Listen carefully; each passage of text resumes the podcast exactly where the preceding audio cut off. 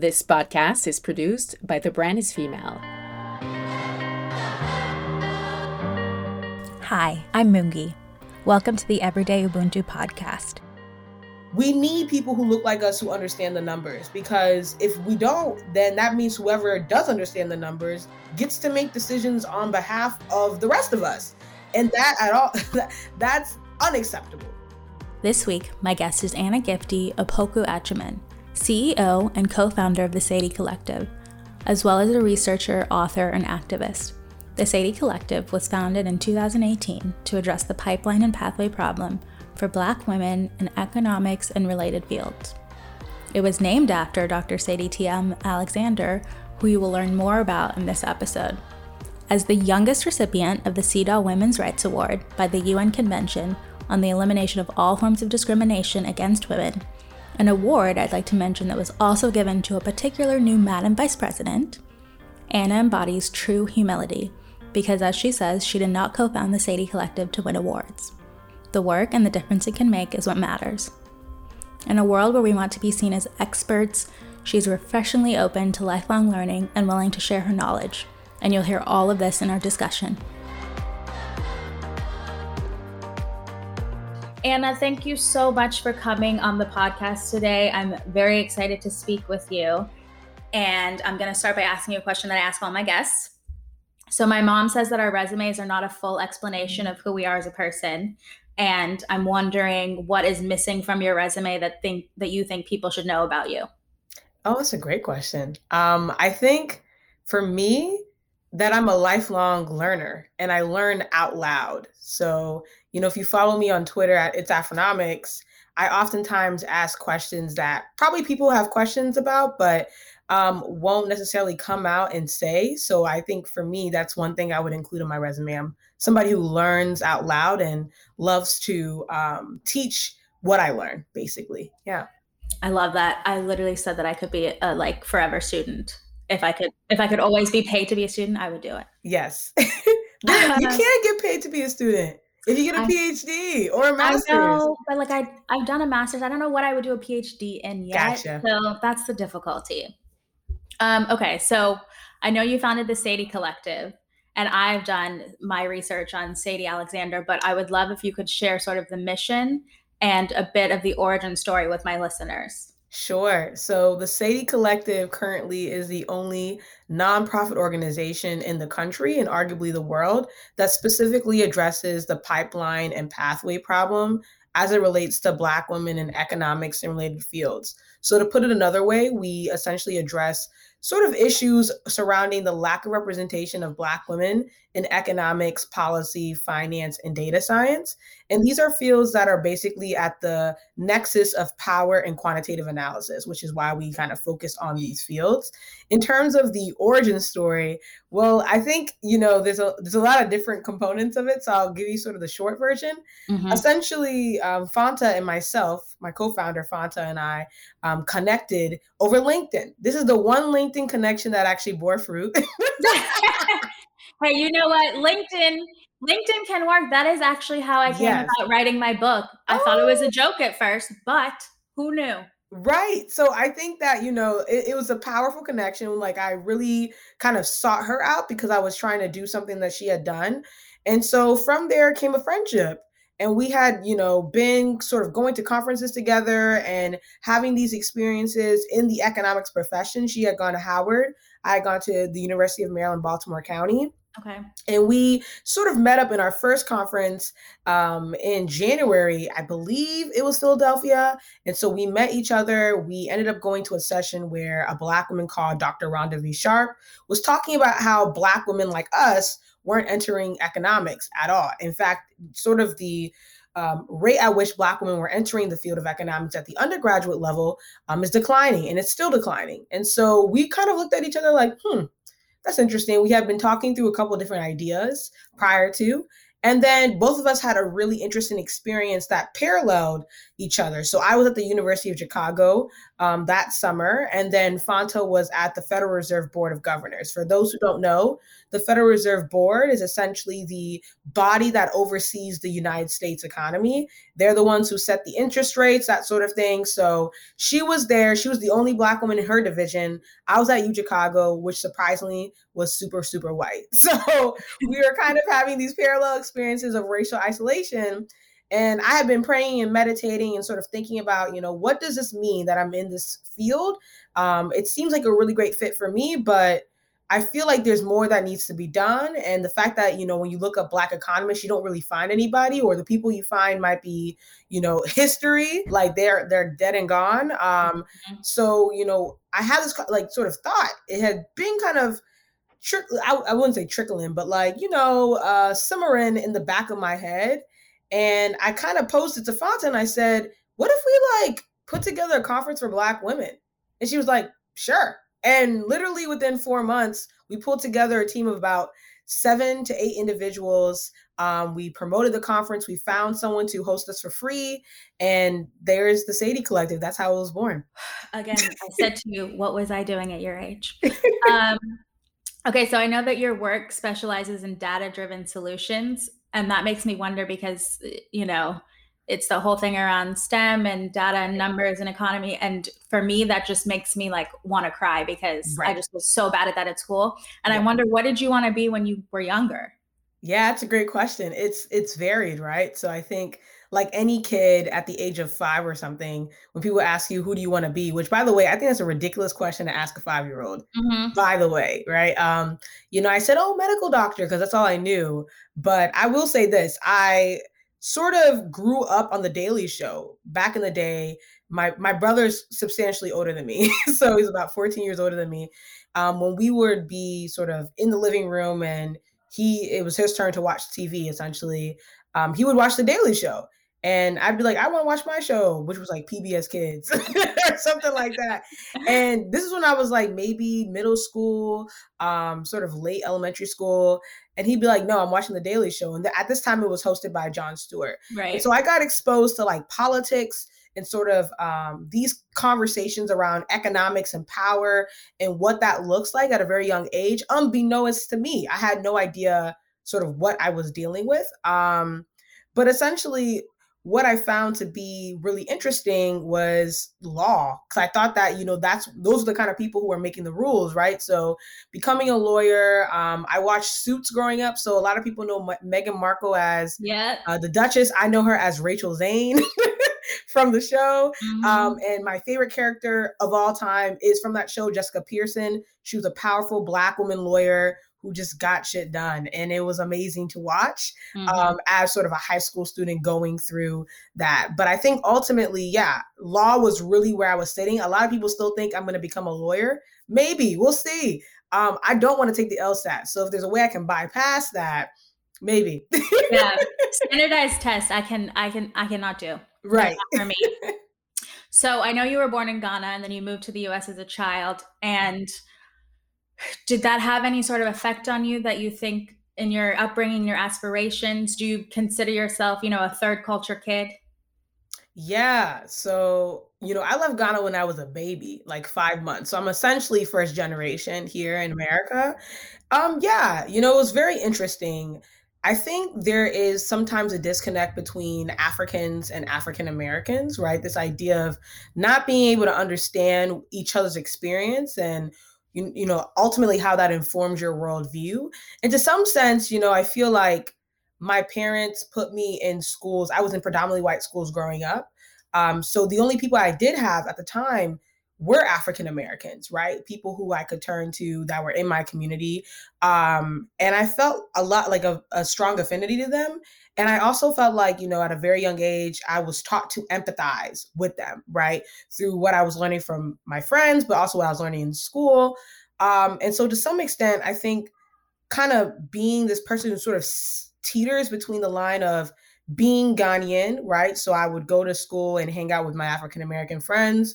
And then I would come home to a Ghanaian house, go to a church at a Ghanaian church, right? Mm. And so I had sort of these, sometimes it felt like I was living a double life in some sense, right? Um, and again, like, you know, I was what, one of the only black kids in my school and that shaped me more than i thought you know one thing i realized last year was that i desegregated my elementary school i hadn't realized that until last year yeah oh so i was the goodness. first black student to graduate from my elementary school um, and the way that worked out too was i started off with head start which is basically a government program for um, children of low income working families and then the county actually plucked me and so we think she has promise. We're going to put her in a private school um, and see how she fares. And I think for me, that was really sort of a jarring experience, right? Kind of going from all black communities, including my neighborhood, then to these all white, super privileged communities. Like I, I've never had a backyard in my life, right? I've never mm-hmm. lived in a house with a backyard where you would go to some of these white kids' houses and they would have acres and they're just running around. And everybody has the, the newest play set. And I'm looking at it like, like, oh, okay. Like, I didn't know that people were living basically two different lives here. And I think to some degree, that was also an introduction into economic inequality that I didn't realize um, would manifest later on in my life. Yeah. It's, yeah, it, it makes me think the way you said, you think there's a there's a disconnect between African Americans and Africans. I definitely felt that when I, you know, I was born in the US and we moved back to South Africa and then we came back and I definitely felt that. And then when I was always around white friends, my mom, well, one thing she made sure my brother and I knew is like, you are not like them. When it comes exactly to right. someone seeing you all, they may see you as the same as them, but when a policeman sees you all, it is not going to be the same. Right. So you need to remember that at the end of the day. And it's it's just interesting that you don't think about those things until you like say it aloud yourself. Yeah, and I think to some degree I rejected that idea, right? This mm-hmm. idea of like, oh, they're a different kind of black what does that mean? You know what I'm saying? And I think to some extent, I would challenge my parents and other people who were older in the community, right? Because a lot of them, I mean, to some degree, also deny sort of the impact of colonialism and this idea of whitewashing um, certain people who are good, right, in the eyes of power. I feel like, you know, getting kind of exposure to the inequality that I saw, getting exposure to you know the only other black people in my life being african americans at school and finding a lot of joy in those relationships was really critical to me saying i i absolutely understand the plight of this group not completely. There's right. certain things i can't speak to right? So sometimes you'll see you know some uh you know really really influential africans in the diaspora trying to speak to african american issues that they really don't understand. And so i think for me it's kind of like understanding my place.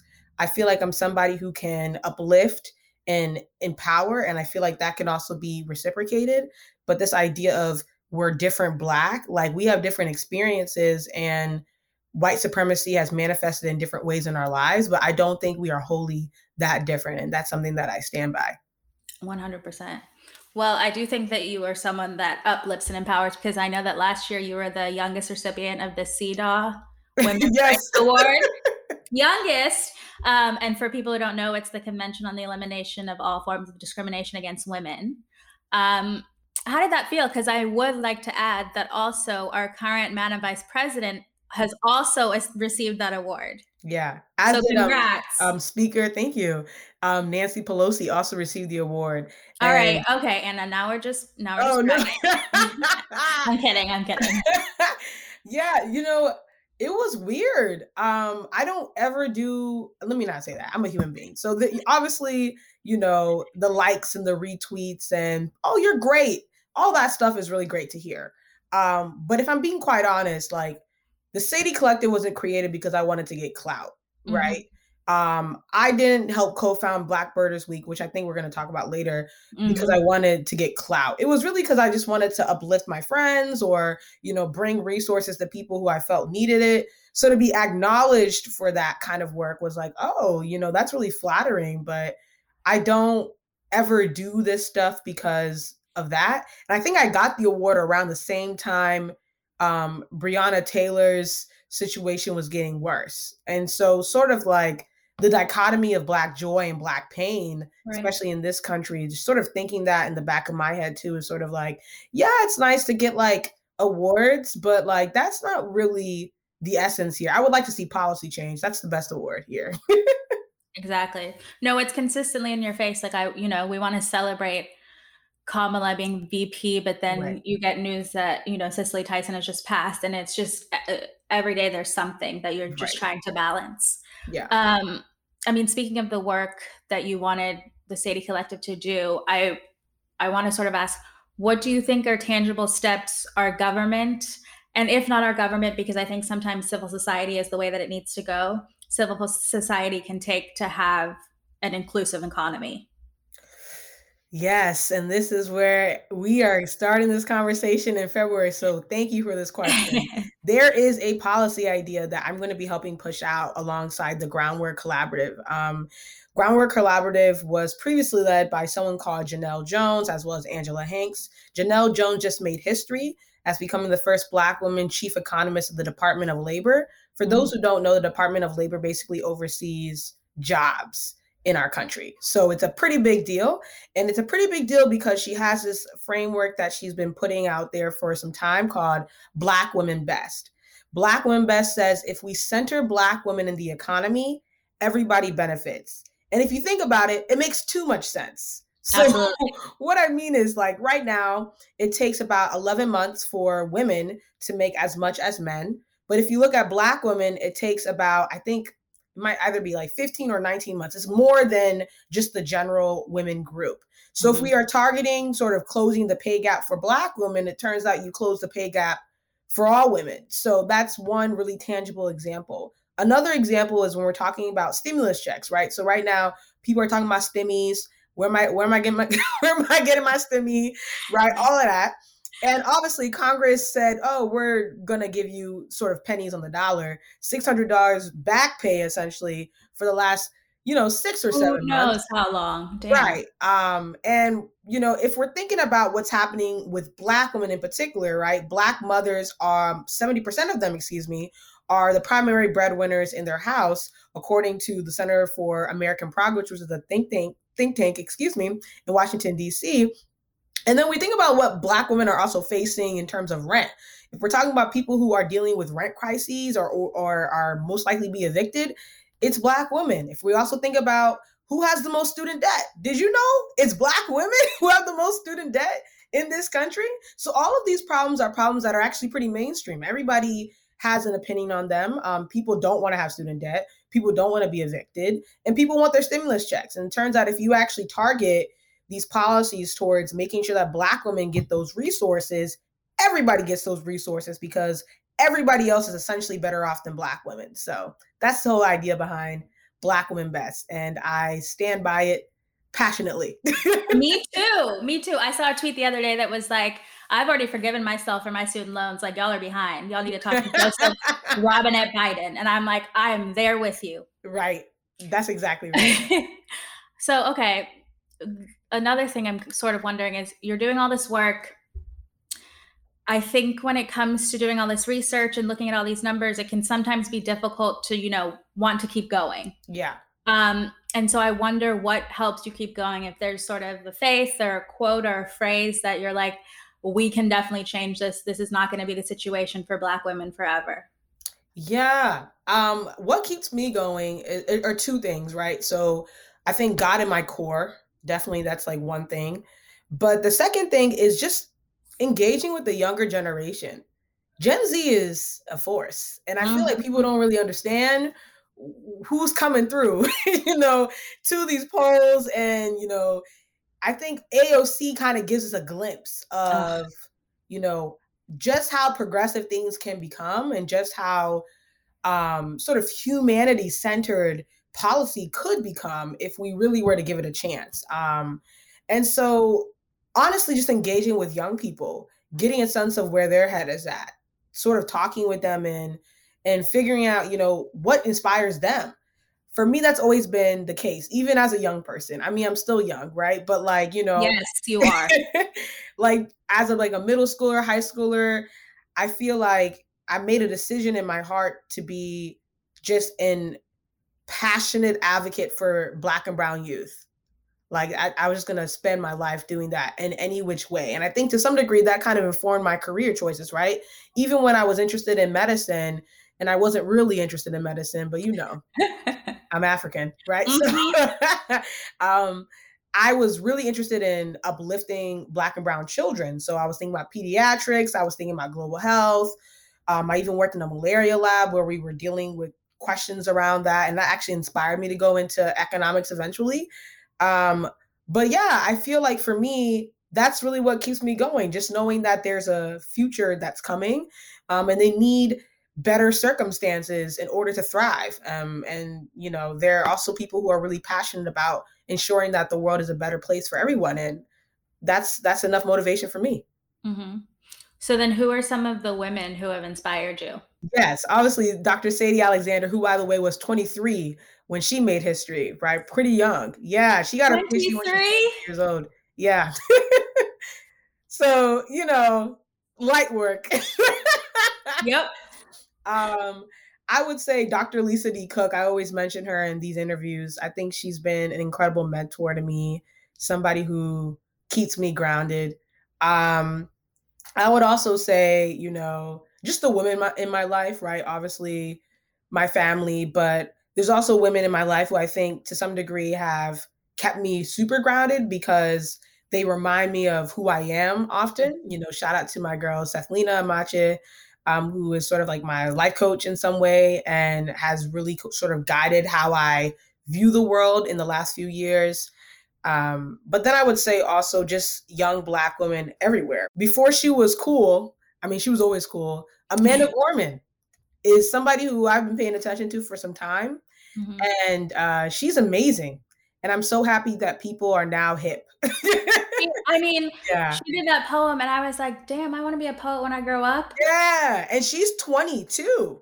I know. Yeah, I just was like, right? well, I got a few more years. No, we're past Yeah, but she's amazing, right? There are young black women like her who I look at and I'm just like, wow, you know, Yara Shahidi fits that bill, Zendaya fits that bill. And then there's just young black women I interact with that aren't necessarily celebrities or well known, but they're just young women who want to be themselves and not feel like they have to um, fight against all these barriers. And I think to some extent, that's also what informs my worldview. I'm trying to make a world um, that, you know, someone who's coming behind me faces less barriers than I did.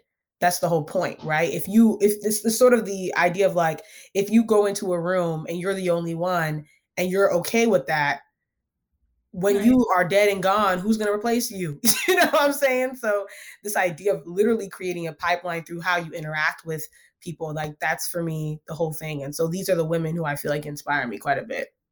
I'm so glad to be speaking with you because when I was on the website, I watched this video that you all have and then also looked at the team. And it was just so nice to scroll through a video and scroll through a page where it was people that look like me. Yeah. And it, it was just, I think a two minute video, but just like the the emotion I felt where I just was right. I kept seeing black women right. at conferences and black women speaking and then the team is black women because there's so many times, you know, when you're applying to jobs and things, you're scrolling through the site and it's we're all talking about diversity. Yeah. And then you scroll and there's like one place. Yeah. And I'll say this the conference that we host, the Sadie Collective host a conference, which by the way is going to be happening this upcoming month, mm-hmm. February 19th through the 20th. So make sure if you're interested in um, coming to the conference, you can always buy your ticket. If you're not a Black woman and you want to still attend, there's a research reception on February 11th. Um, so, you know, being at that conference is like it can bring someone to tears. It's brought a lot of people to tears, actually, right? Even our first conference, which was just 100 people, there were people trying to sneak in. you know? um, and I mean, they were successful because you know we can't turn you away, right? but this idea of like being surrounded by black women at every age, at every stage, it does something to you, right? Um, I remember last year we missed COVID by this much. I think we missed it by a week, week mm. or two weeks. We had 300 black women essentially in wow. one room. Um, and we had just introduced our high school cohort, which is a little bit more broader than Black women. It's now Black and Brown women that we're looking at. Um, and at one point, Janet Yellen, as y'all know, she just made history as right. the first woman Secretary of the Treasury. Shout out to my girl Janet. Um, right? She she came to our conference. She was actually one of the speakers, and you know, one of the most I wouldn't say emo- I, I, I didn't want to cry, so I didn't, right? But an emotional moment for me uh, was when all the high school students surrounded her, and they're like, "Oh my God, Janet!" and it was just really beautiful to watch. Like that's that's the why you know what i'm saying? Like these are these are the young women who are coming up and the fact that they are in a room like this is super inspiring. We actually had somebody who came to the conference with the intention to major in engineering left the conference and declared a major in economics wow um and it's just kind of like yo like i think for me that's that was when i was like we can really shift some things here if we like really keep at it so it's really exciting Oh, I love that. so, I've watched a few of your videos and you've spoken about staying humble. Yeah. Um, which I think we can all, you know, learn from. But how do you find the balance between staying humble but also realizing when like someone is legitimately discriminating against you in a field because you are you mm-hmm. and and how do you address that because there, there are things that i know i'm good at right. and there are things that i can be humble about mm-hmm and it's it's sort of how do I tell the difference? I am still learning this, so let me know when you find out. um, I you know I, I've been talking to um, the women in my life about this and uh, my friends about this as well. Sort of this um, line between humility and understanding that you're brilliant. Um, and it's something I struggle with, quite frankly. You know, self worth is something that is has always been a difficulty in my life. And I think it's because, you know, I'm in an interesting space now where people are always telling me that I'm brilliant and, oh my God, you're amazing. Um, but I don't want that to get to my head, right? Because this idea of like, if I don't stay humble, God will humble me is uh-huh. quite quite you know eminent in my head like I, it's, like stamped in my forehead like i i need to make sure that that is sort of how i keep moving but i think part of how i sort of balance the two is that I never really claim to be an expert. Like if you look at anything that I do, I never say like I know this inside and out. That's it. And you know, I don't ever claim to do that cuz I think to some extent you don't ever know everything about something, right? And this kind of goes back to what we were talking about before around being a lifelong learner. Being a lifelong learner means that at some point, you know, obviously you can get enough knowledge to teach something, but you're not like the sole expert on this, right? right. Um, and to some extent, you know, it's hard, right? Because to like if you're trying to get opportunities or get in front of people, people want to say, "Well, she's an expert on X, Y, Z." Um, and so then people are a little confused when I'm like, "Uh, but." I'm not, I wouldn't call myself an expert. you know, like I would just say like this is something I understand to like to um this point. And, I, and I'll give you an example, right? So um, right now, you know, Wall Street is kind of like crazy, Whoa, right? So you know, long story short, basically the what is happening is that hedge funds sometimes bet against businesses failing, right? And when we say businesses failing, we mean like the stock value just is ridiculously low, like two dollars, right? And the idea here is if you win that bet, you make twice as or like actually not twice like as many times as you bet um sort of the as a return right so you make maybe 20 times your bet 10 times your bet whatever so right now what's happening is reddit said mm, we don't really like hedge funds um also we kind of want to save gamestop so gamestop is like a, a, a company that sells video games usually in store and so they just decided that they were going to buy the stock and drive up the value. And it worked.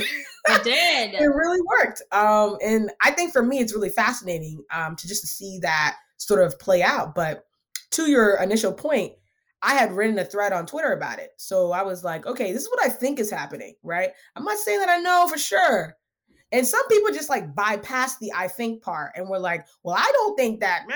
And I was like, okay, I never claimed to be an expert on this. I'm just giving you what I understand.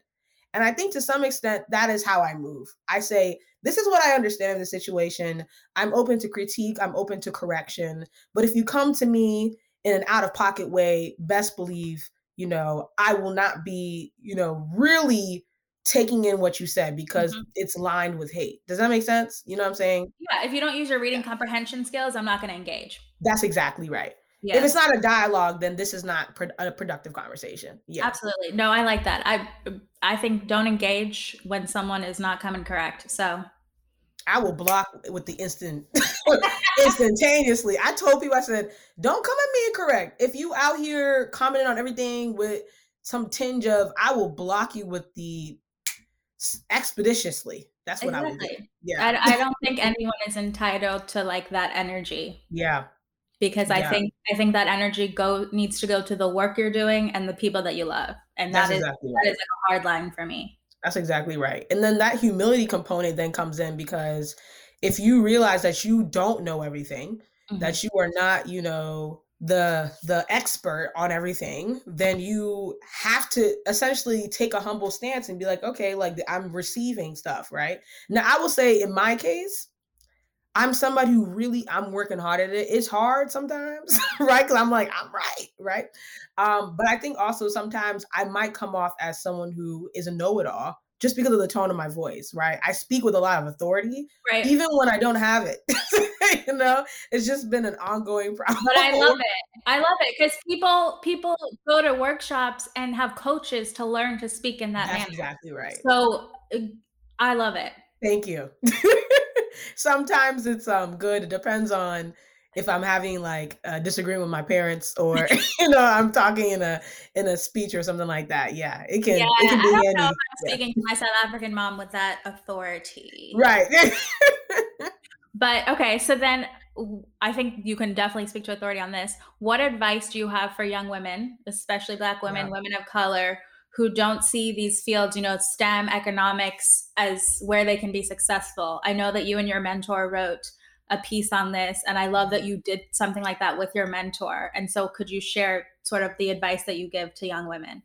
Yeah you know i think that this idea of black and brown women can't do math is a fallacy it's a lie right because if we think about where power is concentrated it's concentrated in people right now who are doing quantitative analysis of some sort so think about big tech mm-hmm. boils down to math think about economics, policy, finance boils down to math. Think about engineering, right? Boils down to math, right? So, this idea of like people who are making decisions on behalf of our country, they are people who understand the numbers. And the numbers are actually, I won't say they're not too hard to understand, but they're not out of your reach. And I think to some extent, the way people talk about things makes it seem like certain things are out of your reach.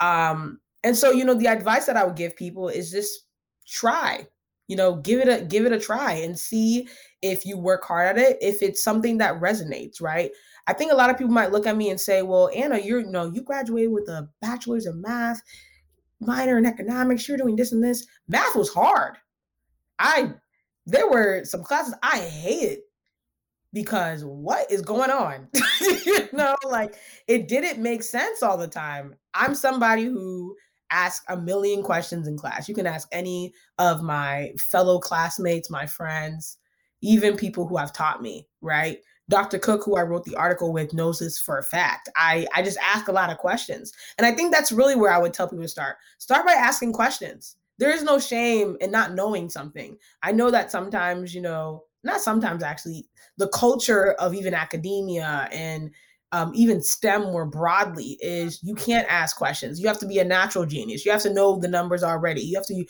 born out the womb doing equations. And it's a lie, right. quite frankly. And we need people who look like us who understand how these numbers are informing our world because the numbers are going to continue to inform our world, especially as we become more digitized, especially as we start thinking about the role of things like Wall Street and policy and how that's informing different aspects of society.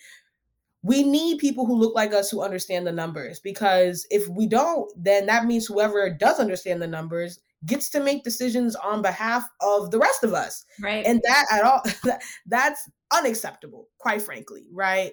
So, you know, I always say ask questions. Ask as many questions as you want because at the end of the day, if you don't understand what's going on, then you can't contribute to the discussion productively and in a way that's meaningful. And I'll let me let me let y'all in a little secret. These these boy these these white men don't know what they're talking about either. they don't. if some guy is telling you stuff in jargon, he is regurgitating whatever somebody else just told him. If they can't break it down, that means one of two things. Either they really don't understand what's going on or they don't want you to understand. And those two reasons alone should be enough motivation to think about how numbers can be infused into what you want to explore in this world. And you can do it through a number of different things, right? I think um, in the case of economics, a lot of people think economists only study the stock market, but that's actually not the case. Economists study public health, climate change, um, uh, you know, voting, a lot of different topics that you'd be surprised how numbers play a role in understanding those different things. But the people who are crunching the numbers and thinking about the relationship between, you know, this model and this outcome are the people that the president is calling on. There's a literal group of economists that the president relies on, called the Council of Economic Advisors, and they are probably some of the most powerful people in the world. They're literally informing the president of the United States.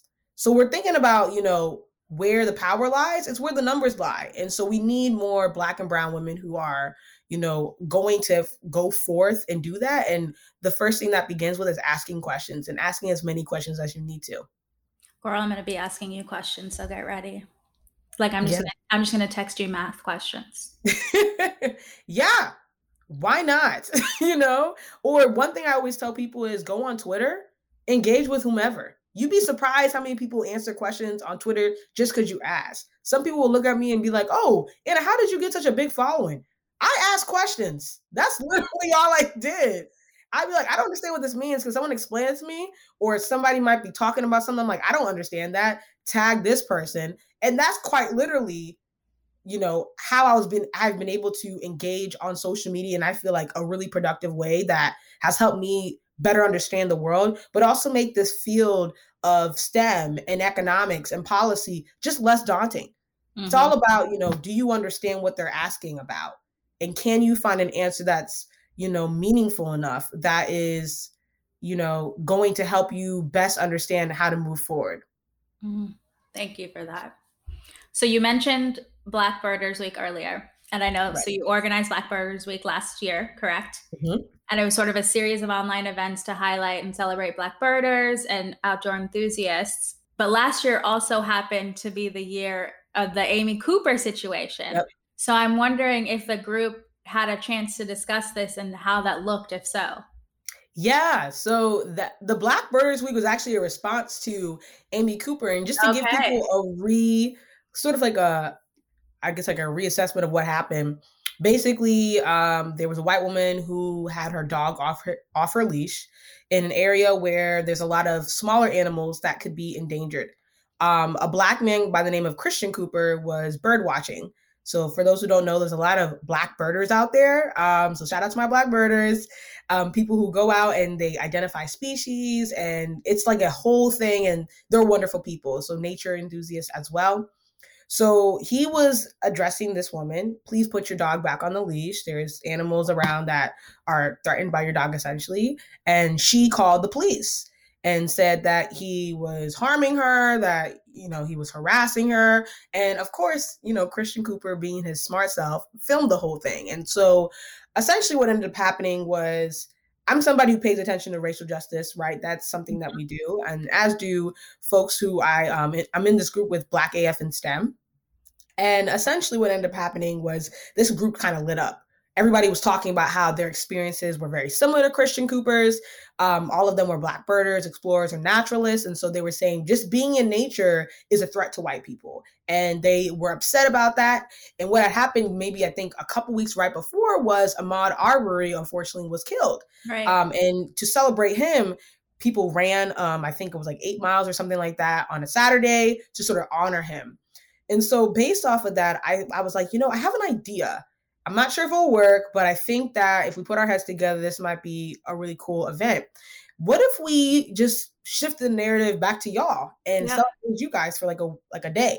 And Tyke James, who is one of the co-founders, said, How about we make it a week? And I said, say less. I'll come back with some events and y'all can tell me what you think. And so we basically workshop through some digital events, and that's sort of how Blackbirders Week took off What we didn't realize was that one, how many people it would reach. Mm-hmm. Um, it ended up becoming covered by CNN, BBC, um, you know, a number of different natural sciences um, magazines such as National Geographic, the National Aquarium. And we had basically Black people in nature who were amplified in a really significant way, um, which was super exciting, right? This idea of like celebrating what it means to be Black in nature. And that hashtag Black in nature spearheaded its own movement, where now people who were in STEM were talking about Black in Neuro, Black in Chem, Black in Astro, talking with other Black people across this platform and celebrating what it means to be Black and be a scientist and be someone who's interested in STEM. And I think for me, you know, when, you know, when I initially posed the idea, didn't even think that, you know, a whole thing would come out of it. But it was really humbling to see that, you know, there were other Black people who were just as excited about their work and wanting to share that with the world. And so, yeah, that was essentially what ended up happening. And it's been pretty good. And I know Black Birders Week is probably going to happen this year again. Um, and a lot of other of the Black in blank weeks are going to be happening again. So be on the lookout. If you're on Twitter, make sure you are using that hashtag to get a sense of what's going on. Absolutely. Well, before I ask you my two closeout questions, yeah. I just want to say I have enjoyed speaking to you so much. Thank, Thank you, you so much. for taking the time. And you already have a new Twitter follower. Don't worry. Oh, yes. I was up, I was up there this morning. Um, okay, so what would you say is your greatest fear for humanity? Ooh, lack of empathy. Yeah. That is mine. Wow. And I think it encompasses everything, right? Mm-hmm. This idea of you know, climate change, this idea of racism.